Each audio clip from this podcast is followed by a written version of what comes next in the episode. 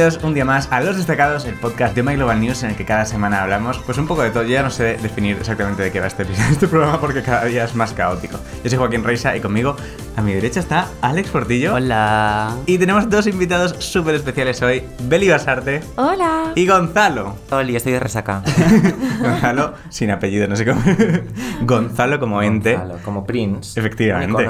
Gonzalo, ya está. Muchas gracias por estar hoy aquí, qué emocionante. Gracias por invitarnos. Gracias, gracias. Tenéis ganas de salir en el episodio. Sí. Sí. Yo ya te dije, escu- eh, escuchando el 99, dije, ay, quiero estar en el 100, pero ¿Qué, no pude. qué hicimos en el 99? No me acuerdo. El 99 fue el episodio especial sobre eh, ecologismo Ah, y es ambiente verdad. y tal. Ese Y- episodio está muy y- guay. Sí. Beli quiso salir en el 100, en el episodio 100, que es el, el caos absoluto. Sigue habiendo Realmente. purpurina en esta sala después de ese episodio, Uh, socorro. Tu sueño.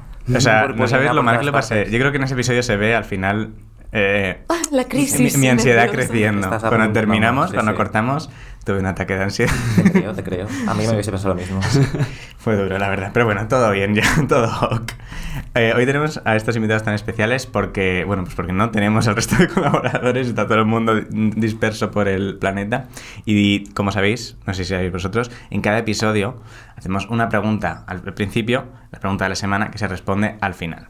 Y la pregunta de esta semana nos la hace Julen. Cuando vamos a subir algo polémico subido de tono a redes sociales, ¿quién es esa persona por la que decidimos no subir algo? Por la que nos cortamos. Yo ya lo tengo. Yo lo tengo clarísimo. Oh, wow. Oh, wow. Interesante pregunta. Ujú. Pero hoy vamos ya a la chicha directamente.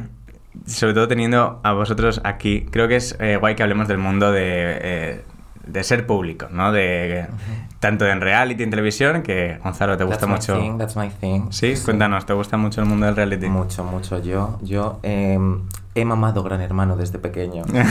Vamos, yo podría producir el programa, ser el super concursante todo a la vez. Todo. Fantasía. Sí, sí, sí. ¿Cuáles son los programas que más te gustan? Mira, yo, eh, sobre todo los americanos, los ponen los Jersey Shore, su poquito de Simple Life, eso es una maravilla. Además es que esas son las madres fundadoras, no las tonterías que, mira, las Kardashian, las Kardashian que han durado, mm, ¿cuánto han durado? ¿12, 13 años? Sí. Esas han aprendido de Paris Hilton y de Sí, Nicole eso es cierto, es verdad. Eh, o sea, madres fundadoras, hay que, hay que darle lo que se merecen. Y ahora yo sigo con Jersey Shore, la verdad que yo no lo dejo, pero ahora mismo es un poquito una mierda. Pero no se lo digáis a Snooki. Pero y mm, luego las versiones que se han hecho, por ejemplo, aquí en España, ¿crees que A están ver, a la altura? Eso es Gandía Shore y tal. Sí, a ver, el estoy muy perdido. nacimiento, el nacimiento en su momento de Ilenia como personaje público, eso fue brutal. O sea, por favor, no llegó al Parlamento Europeo el chaval este diciendo lo de.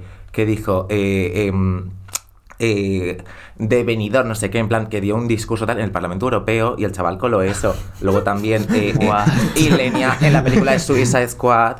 El personaje de Harley Quinn dice hasta Nunki, o sea, esa chica ya amarga ¿En serio? historia. Que ahora, mismo, fuerte. ahora mismo la pobre está ya para decirle, venga cariño, vete a Sí, otro país. ha habido mucha polémica No, sabes dónde ni me... Es que no, eso es lo que, lo que la pasa. Pero en su momento eso fue brutal. Ha sido un icono. Brutal. Y luego Acapulco Shore. Acapulco Shore es muy fuerte, porque en Acapulco Shore... hombre, eso es, es- en Acapulco Shore es Jersey Shore, pero lo que beben es tequila. Entonces es otro nivel de borracheras. Y un putiferio, pero es maravilloso. ¿Cuál es el que, el que sale Electra Lamborghini que dice mi culo es verdadero, Super bella? Super era varios juntos. Y luego Electra Lamborghini, que simplemente porque era rica, pues la metieron. O sea, que podemos decir que tu reality favorito es el mundo de lo que sea Los Shore. Shore, sí, la gente de fiesta. Qué fantasía. Es muy guay, sí, sí. Está ¿Tú también ves realities, Alex? Mm, no, o sea, yo lo mítico que me he comido todos los memes que suben a Twitter, en plan de Claro. todos los realities. Sí que es verdad que me gusta y me hubiera gustado ver alguno, pero a la vez es como un tipo de contenido que, o sea, nunca he sido consumidor de reality, entonces, pero sí que me llama muchísimo la atención y me hace mucha gracia. Me he visto todos los vídeos de Ilenia en Gandia Shore, cuando, no sé, está con el chico este que es calvo y dice, pero que no, no nos vea la rubia, no sé qué, y de repente va Ilenia y dice, dame mi tabaco, Sí. en plan, ahí como... Bueno, y la señora esta de las papelas del camión. Hombre, eso es Maite Galdeano, Ah, Maite gran Galdeano. hermano. Muy graciosa. Pa, una semana que pasó esa señora cambió, vamos, la edición entera. Una semana. Vaya colgada. Pero bueno, también ahora con tanto reality como el de, el de la gente este que nos acuesta entre ellos eh, por dinero. Ay, sí. Todo Eh. Realmente esos son realities por mucho que sean Sí, no, sí, competiciones. sí, sí. Entonces, eh, como que ahora más gente con esto de. con el logotipo de Netflix ya la gente empieza a ver realities. Que, que al final son lo que son. Sí, sí. Pero sí, yo sí. tengo que admitir que nunca he consumido realities. De hecho, es que cuando salió el primer Gran Hermano no me dejaban verlo en casa. Era no, "Mm, mm, Gran Hermano. Entonces nunca, nunca he llegado a engancharme. Pero sí que el año pasado en cuarentena, en el grupo de amigos se hablaba mucho de The Circle, The Circle, The Circle. sí. Y dije, venga, le doy una oportunidad. Empecé el capítulo primero y dije, ¿qué es esto? Yo no estoy hecha para esto, esto no quiero verlo. Eh, pero, pero como seguían insistiendo, dije, venga, de- veo el, aunque sea el primero entero, oye, y enganchadísima, ¿eh? Estoy ahora viendo la tercera temporada y mola mucho. Y es un reality. Y hay de todo el mundo, además, ¿no? Hay como... Sí, bueno, yo solo he visto el de Estados Unidos, Ajá. pero sí, hay... Ahora, en- yo la verdad que nunca he sido de realities. O sea, no me llama Mi mucho. competición reality, bueno, OT. OT, sí, por ejemplo, creo que es el único reality. que me ha enganchado y además me ha enganchado bien, bien porque veía también la parte del 24 24 horas en YouTube y tal, o sea que Entonces, eso sí. sí. que es reality y yo creo que eso, OT es el único que realmente me ha enganchado de verdad eh, hasta el punto de ver el 24 horas y todo, pero salvo ese, yo creo que no nunca he visto ningún otro, no me llaman. Ni te dan, pero ni te dan curiosidad, por ejemplo, cuando se estrenó La Isla de las Tentaciones. Y tú, Uf, por ejemplo, Lo intenté. simplemente ¿eh? por el hype que hay, ¿nos da curiosidad de qué está pasando? Mira, yo eh, la primera edición que vi de la isla fue la, la anterior que hay a la que hay ahora, o sea, la de Marina. la de Melissa. Ah, no, la de... Estefanía. sí. No. Ah, No, no, la de después justo. La de No te yo, yo, yo decía, en plan, esto a mí no me va a gustar, no sé qué. Empecé a verlo y dije, madre mía, ¿en qué momento? O sea, me enganché muchísimo. Y ahora hay una nueva edición de la isla que es como un All Stars, Sí. ¿no? En plan, que han cogido a gente que ya había estado antes en la isla y a esa no estoy enganchado, pero sí que es verdad que como me sé un poco la trama de todo, pues veo cosas sueltas y digo, la quiero volver a ver, pero me cuesta. O sea, me gustan los realities, pero me cuesta ya. verlo. Yo es que vi Too Hot to Handle y me encantó, ¿no? Ese es el de que no pueden que tener están en sexo. una isla, son chicos y chicas guapísimos, solteros, Guapísimos. con un... muy, muy guapos.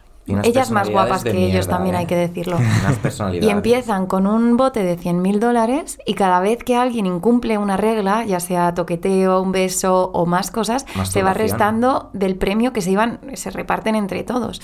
Eh, entonces cuando me empecé a ver la Isla de las Tentaciones, ¿no? A, lo- a ver qué es esto.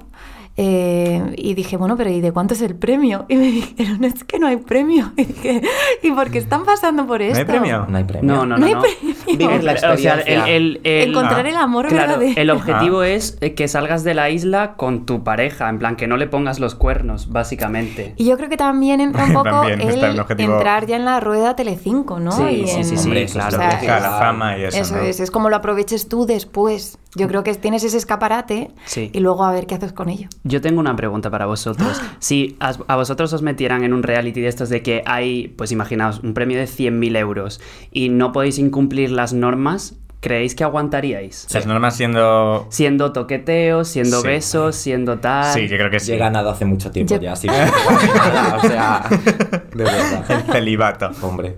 Yo creo que sí, que no tendría problema. Yo temas de sexo sí, pero, pero ver, otras probablemente la liaría. También Ya. es verdad que el reality te pone en situaciones Muy extremas. muy difíciles. De, dices, de "No repente puedo una aguantar". persona, Sí, claro, sí, una sí, persona sí. que En te plan- encanta, o sea, una persona que dices, he conectado, me gusta muchísimo, le gusta muchísimo, Mm. pues te hacen una cena romántica súper bonita, vino por aquí, vino por allá y tienes que pasar la Sí, noche hombre. juntos en una suite Ya. y que no Claro. pase nada. Elemento La- la- esencial de esos realities, el alcohol, si no, no Sí, sí, Claro, para no control no total. piensas y dices, bueno, que voy a perder 10 mil dólares por... y en el momento pues no- les sí, da o igual. sea, es que sí. Sí, yo Ya. creo que es, es que te meten como una especie de burbuja y todo lo que hay alrededor te acaba dando igual, porque la isla de las tentaciones es más de lo mismo, te dan alcohol, hay juegos, hay no sé qué, Sí. entonces en el momento es- dices, pues no pasa nada porque le dé un beso a esta persona y estando mi pareja en una casa en la otra punta de la isla. En plan, no se va a enterar, bueno, sí se va a enterar. Sí, Pero no, en luego en las hogueras, madre mía. Es que tú eso lo sabes, o sea, en plan, cuando que están en diferentes villas Ajá. y cuando alguien pone los cuernos, en la otra villa suena, Suena una sirena. Pero no saben quién ha Ah. sido. Claro, no sabe ni quién ha sido y ni siempre qué ha hecho. suele pasar en las fiestas, Qué entonces estás tú borracho y de repente Y escuchas estás una alarma, igual es tu, Tu novia pareja. o tu novio Claro. Que se está liando. Y eso también provoca el efecto de si tú estás eh, en, en la villa y suena la alarma y tienes ganas de hacer algo con alguien, escuchas la alarma y dices, vale, puede haber sido mi pareja, pues entonces yo ya me da igual, ahora voy Claro, a te hacer lo que yo para quiera. vengativo ahí. a Claro, claro, o sea, eso es heavy. Vaya, vaya, ¿cómo están? A mí lo que más me gusta de los reality son los memes. Eso sí Ya. que decir Hombre. que, por ejemplo, Sálvame y todo esto, no lo veo, pero, Sálvame luego... es un reality realmente. Sí, sí, sí, o sea, claro. es un, es un- Total. vamos, se retroalimentan de ellos mismos, es maravilloso. Pero luego en redes sociales me descojono con todos los memes que hay de Belén Esteban y del resto que no te sé decir cómo se llama. María Patiño es Pero vosotros no pensáis realmente que hay gente que re- eh, ha nacido, o sea, porque a ver, ya con los otros Gran Hermanos y todo eso ya decíamos, bueno, esto es gente que quiere tele, quiere interview, quiere tal, pero a mí hay gente que me parece que son profesionales de la televisión que saben, pues en Sálvame, Sí, manejar sí. un aplauso en, en, eh, yo qué sé, en la isla. Estas chicas se hacen unos confesionarios que yo flipo. O sea, una facilidad para hablar a la cámara, para estar manejando la- su propia tristeza, Sí. que en verdad están actuando. Durante horas. Es alucinante. Porque son muchas O sea, a mí me horas. parecen expertos y ya sé, o sea, me caigan bien o me caigan mal, hay gente que lo hace bien. Hace televisión bien. Yo Totalmente. realmente creo que, o sea, a lo mejor en las primeras ediciones no era así, pero, por ejemplo, tú que has, como decías, mamado de Gran Hermano desde el principio, es que sabrías perfectamente cómo presentarte a uno de esos programas Sí. y ganarlo. Sí, Sí. totalmente. ¿Tú te acuerdas cuando yo fui al casting para ser colaborador Sí. que me llevaste? Sí. Eso fue fuerte. Ah, de Sálvame. De, no, de, del debate Gran Hermano, hace años. Hola. Sí, sí, fui a un casting a tal, y pero me llevo también a ver la final de Gran Hermano. Sí, eso, bueno, eso está en internet, de hecho. Sí, sí, sí. Los orígenes de Beli va a ser. Hombre, sale ella detrás así de Mercedes Milán Bostezando y Gonzalo, como te vea bostezar te va a decir algo y yo, Gonzalo, que tengo mucho sueño y no sé quién es nadie. O sea, que os gustaría presentarte. ¿A ti te gustaría presentarte? Sí, me gustaría más eh, producirlo, Ajá. o sea, me gustaría más mover los hilos. O sea, estar detrás de las cámaras. Sí, me, pues, me encantaría. Pero eh, yo es que, a ver, uf, también te digo que tendría. O sea, yo prefiero casi eh, tener una reunión con eh, el mismo Basile y que me diga exactamente qué es lo que quiere de mí. Ujú. Quiero que hagas esto, esto, esto y esto. Yo te lo hago por meses a cuenta gotas.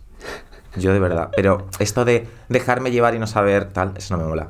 Ya, hay que Podrías. tener mucha capacidad de improvisación también. Tú podrías entrar a una casa con gente No. que no conoces ahora mismo, que tienen la llave y no tienes nada, ¿no? Ni Jules, ni nada, No, ni no, gatos. No, no, no, para nada. Yo, mira, me presenté, hice el casting a eh, OT 2018. Porque, Ajá. claro, OT 2017 fue súper. Claro. bombo, todo- estaba todo el mundo enganchadísimo y fue como, venga, también un poco por el experimento de, sabía obviamente que no iba a llegar a ningún punto, pero me presenté y fue súper divertido el proceso del casting, me, me pasó muy bien, conocí a gente súper guay en la cola, Sí. Eh, el momento de la actuación esta de cantar era súper nervioso, pero fue muy divertido, o sea que me presentaría quizás por el ver qué pasa, pero nunca, mm, no creo que quisiese llegar nunca al final de, del casting y entrar en el programa. Es una responsabilidad. Sí, es una exposición también, ¿no? Eso es. Eh, a lo mejor estás, pues eso, la señora esta que estuvo solo un- una semana. Sí, la ¿cómo se Maite? Galdeano, Esto. sí. Maite Galdeano. Y ya es una personalidad ahora, que le conoce años todo el mundo. después estamos diciendo la papela del camión. Eso es es, que o sea, te, te cambia la vida el pasar de repente una semana delante de unas cámaras, ¿no? ¿Qué creéis que hay que tener para que en un casting de un reality os cojan? O sea, es decir, ¿cómo tiene que ser tu personalidad para que funciones en televisión? ¿Hay algo estipulado que digáis, esto funciona? sí, tiene que darte igual la opinión de los demás. Por ejemplo, hay una chica que se llama, la hija de la Maite Galeano, se llama Sofía, Sofía. Suescun, claro. Sofía ahora mismo es una institución porque ha ganado los dos realities más grandes de, de este país, Supervivientes y Gran Hermano. Ujú. Gran Hermano lo ganó con 19 años, que eso es heavy. Wow. Y esa chica se lió con dos chicos dentro de la casa, se enamoró de los dos porque era así, era una chica que, pues eso, pues le gustaban mucho los chicos. Y como que no le, es que veías que realmente no le importaba la opinión. O sea, lo típico de, ay, pues estoy quedando de guarra, no sé qué. Es que le daba igual. Ella estaba a lo que quería. Y eso es lo que te dicen, tienes que ser tú, tienes que ser tú. Tienes que ser tú, pero mm, a la vez eh, no tienes que pensar en lo de fuera. Para nada, para nada. Pero sí que, o sea, no puede entrar cualquiera. A mí me cuesta mucho, yo a lo mejor porque soy muy, no sé, no, no me entero de nada en la vida, eh, me cuesta mucho creer que la gente vaya a esos realities con estrategias. O sea, muchas, muchas veces en los debates, eh, cuando pasa algo en la casa, donde sea, dicen, no, es que es la estrategia de no sé quién que estás, se está juntando con este, porque tal, porque no sé qué. Y yo digo, pero ¿realmente la gente ahí dentro tiene una estrategia para ganar? O sea, seguramente sí. Hmm. Pero es como que me cuesta mucho verlo. Yo no soy capaz de ver cuando alguien está haciendo una estrategia para ganar. Eso se ve cuando empiezan las galas, quien de repente se despierta mucho, porque desde casa lo vemos todo como muy han conectado con la casa y tal. Allí están totalmente eh, sin comunicación con el exterior y de repente 10 minutos a la semana se enciende la tele y hay algunos que se vienen arriba y ahí es cuando ves los que están actuando. Pero sobre todo es donde lo veo yo, es en Drag Race, que tampoco hemos dicho Drag Race, está súper de moda. Sí. Eh, ahí sí que entran con estrategias, ahí ya se van con, con guion aprendido y eso me parece maravilloso porque vas a hacer tele al fin y al cabo. Sí, a jugar un papel. Claro. Bueno, lo bueno que tiene Drag Race supongo es que no están grabándote todo el rato. Claro. Es como más momentos puntuales y sí te permite interpretar. Porque en los que son 24 horas es muy complejo mantener un personaje claro. todo el rato. imposible. Claro. Imposible. Entonces supongo que los otros son más sencillos. Hablando de la fama, ahora que habéis comentado esos temas, eh, hay mucha gente que prefiere, eh, digamos, usar la fama desde las sombras. En plan, por ejemplo, eh, papeles como un grupo de música como Daft Punk, que no están todo el rato expuestos, pero luego cuando sacan algo tienen mucha repercusión. ¿Qué creéis que es mejor? ¿Estar todo el rato delante de cámaras haciendo ruido y captando atención? ¿O mejor una estrategia más silenciosa, sacando cosas, sea lo que sea tu campo, puntualmente?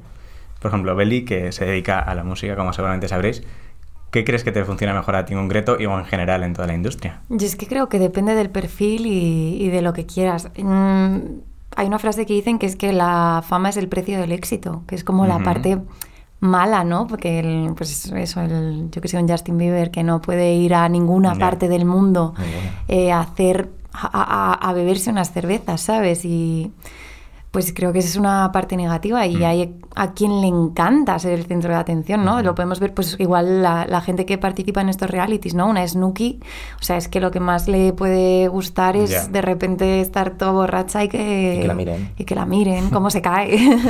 Where's the bitch? Entonces creo que, que depende de- del personaje y de lo que busques. Supongo que tienes que, de alguna manera, ser muy polémica, para bien o para mal, para poder permitirte estar desaparecido y de repente aparecer, ¿no? Porque supongo que también habrá un coste de estar detrás en silencio.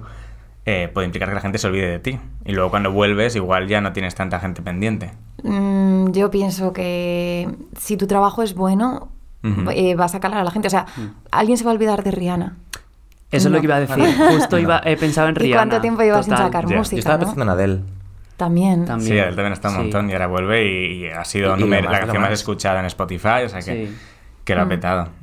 Muy interesante. Pero yo creo que también que es parte de la estrategia. O sea, por ejemplo, eh, pues Adele, Taylor Swift, tal, es gente que saca un disco, lo peta, lo peta, lo peta, lo peta y desaparece.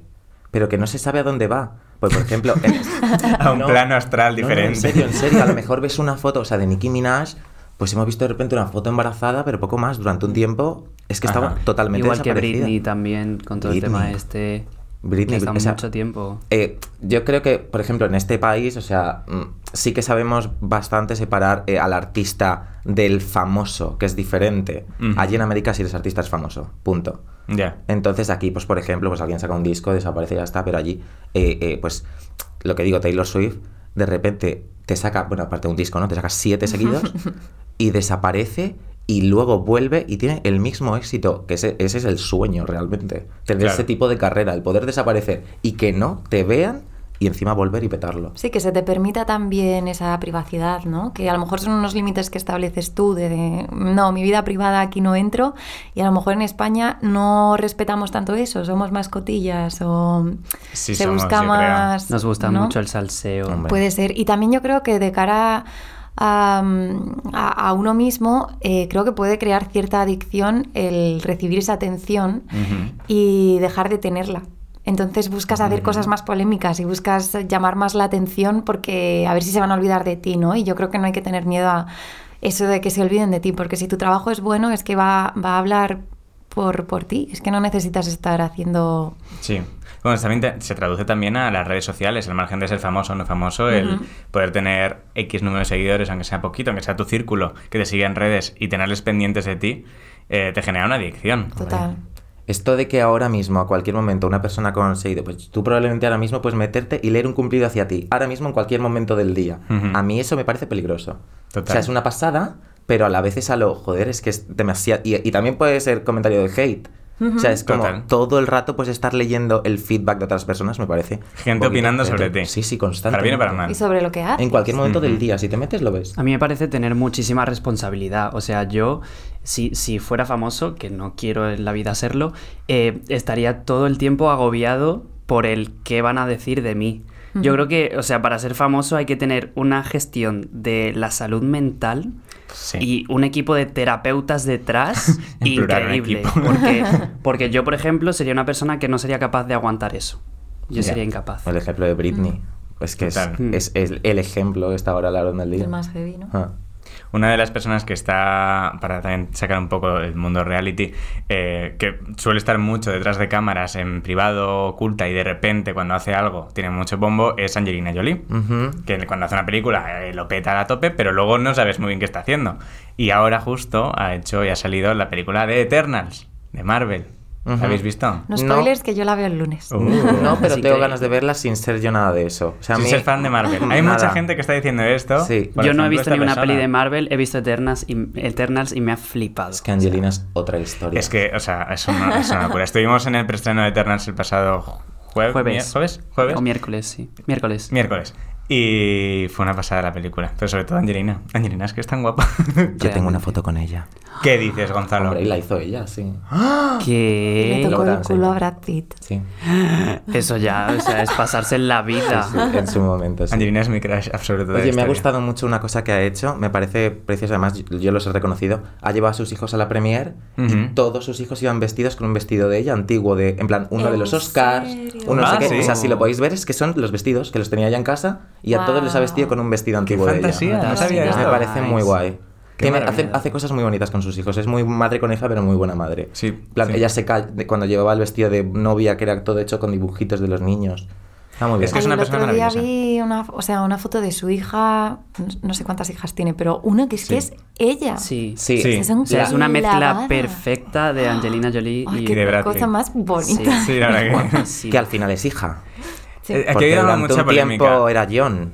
Sí, pero, pero hay gente, yo es que la verdad que no, no me quiero meter porque no conozco mucha historia, pero hay mucha gente que ha dicho que eh, ella en ningún momento dijo que, que era un chico trans, que la gente lo dio por hecho porque, eh, porque su expresión de género era muy masculina y la gente lo dio por hecho. Pero lo dijo Brad Pitt.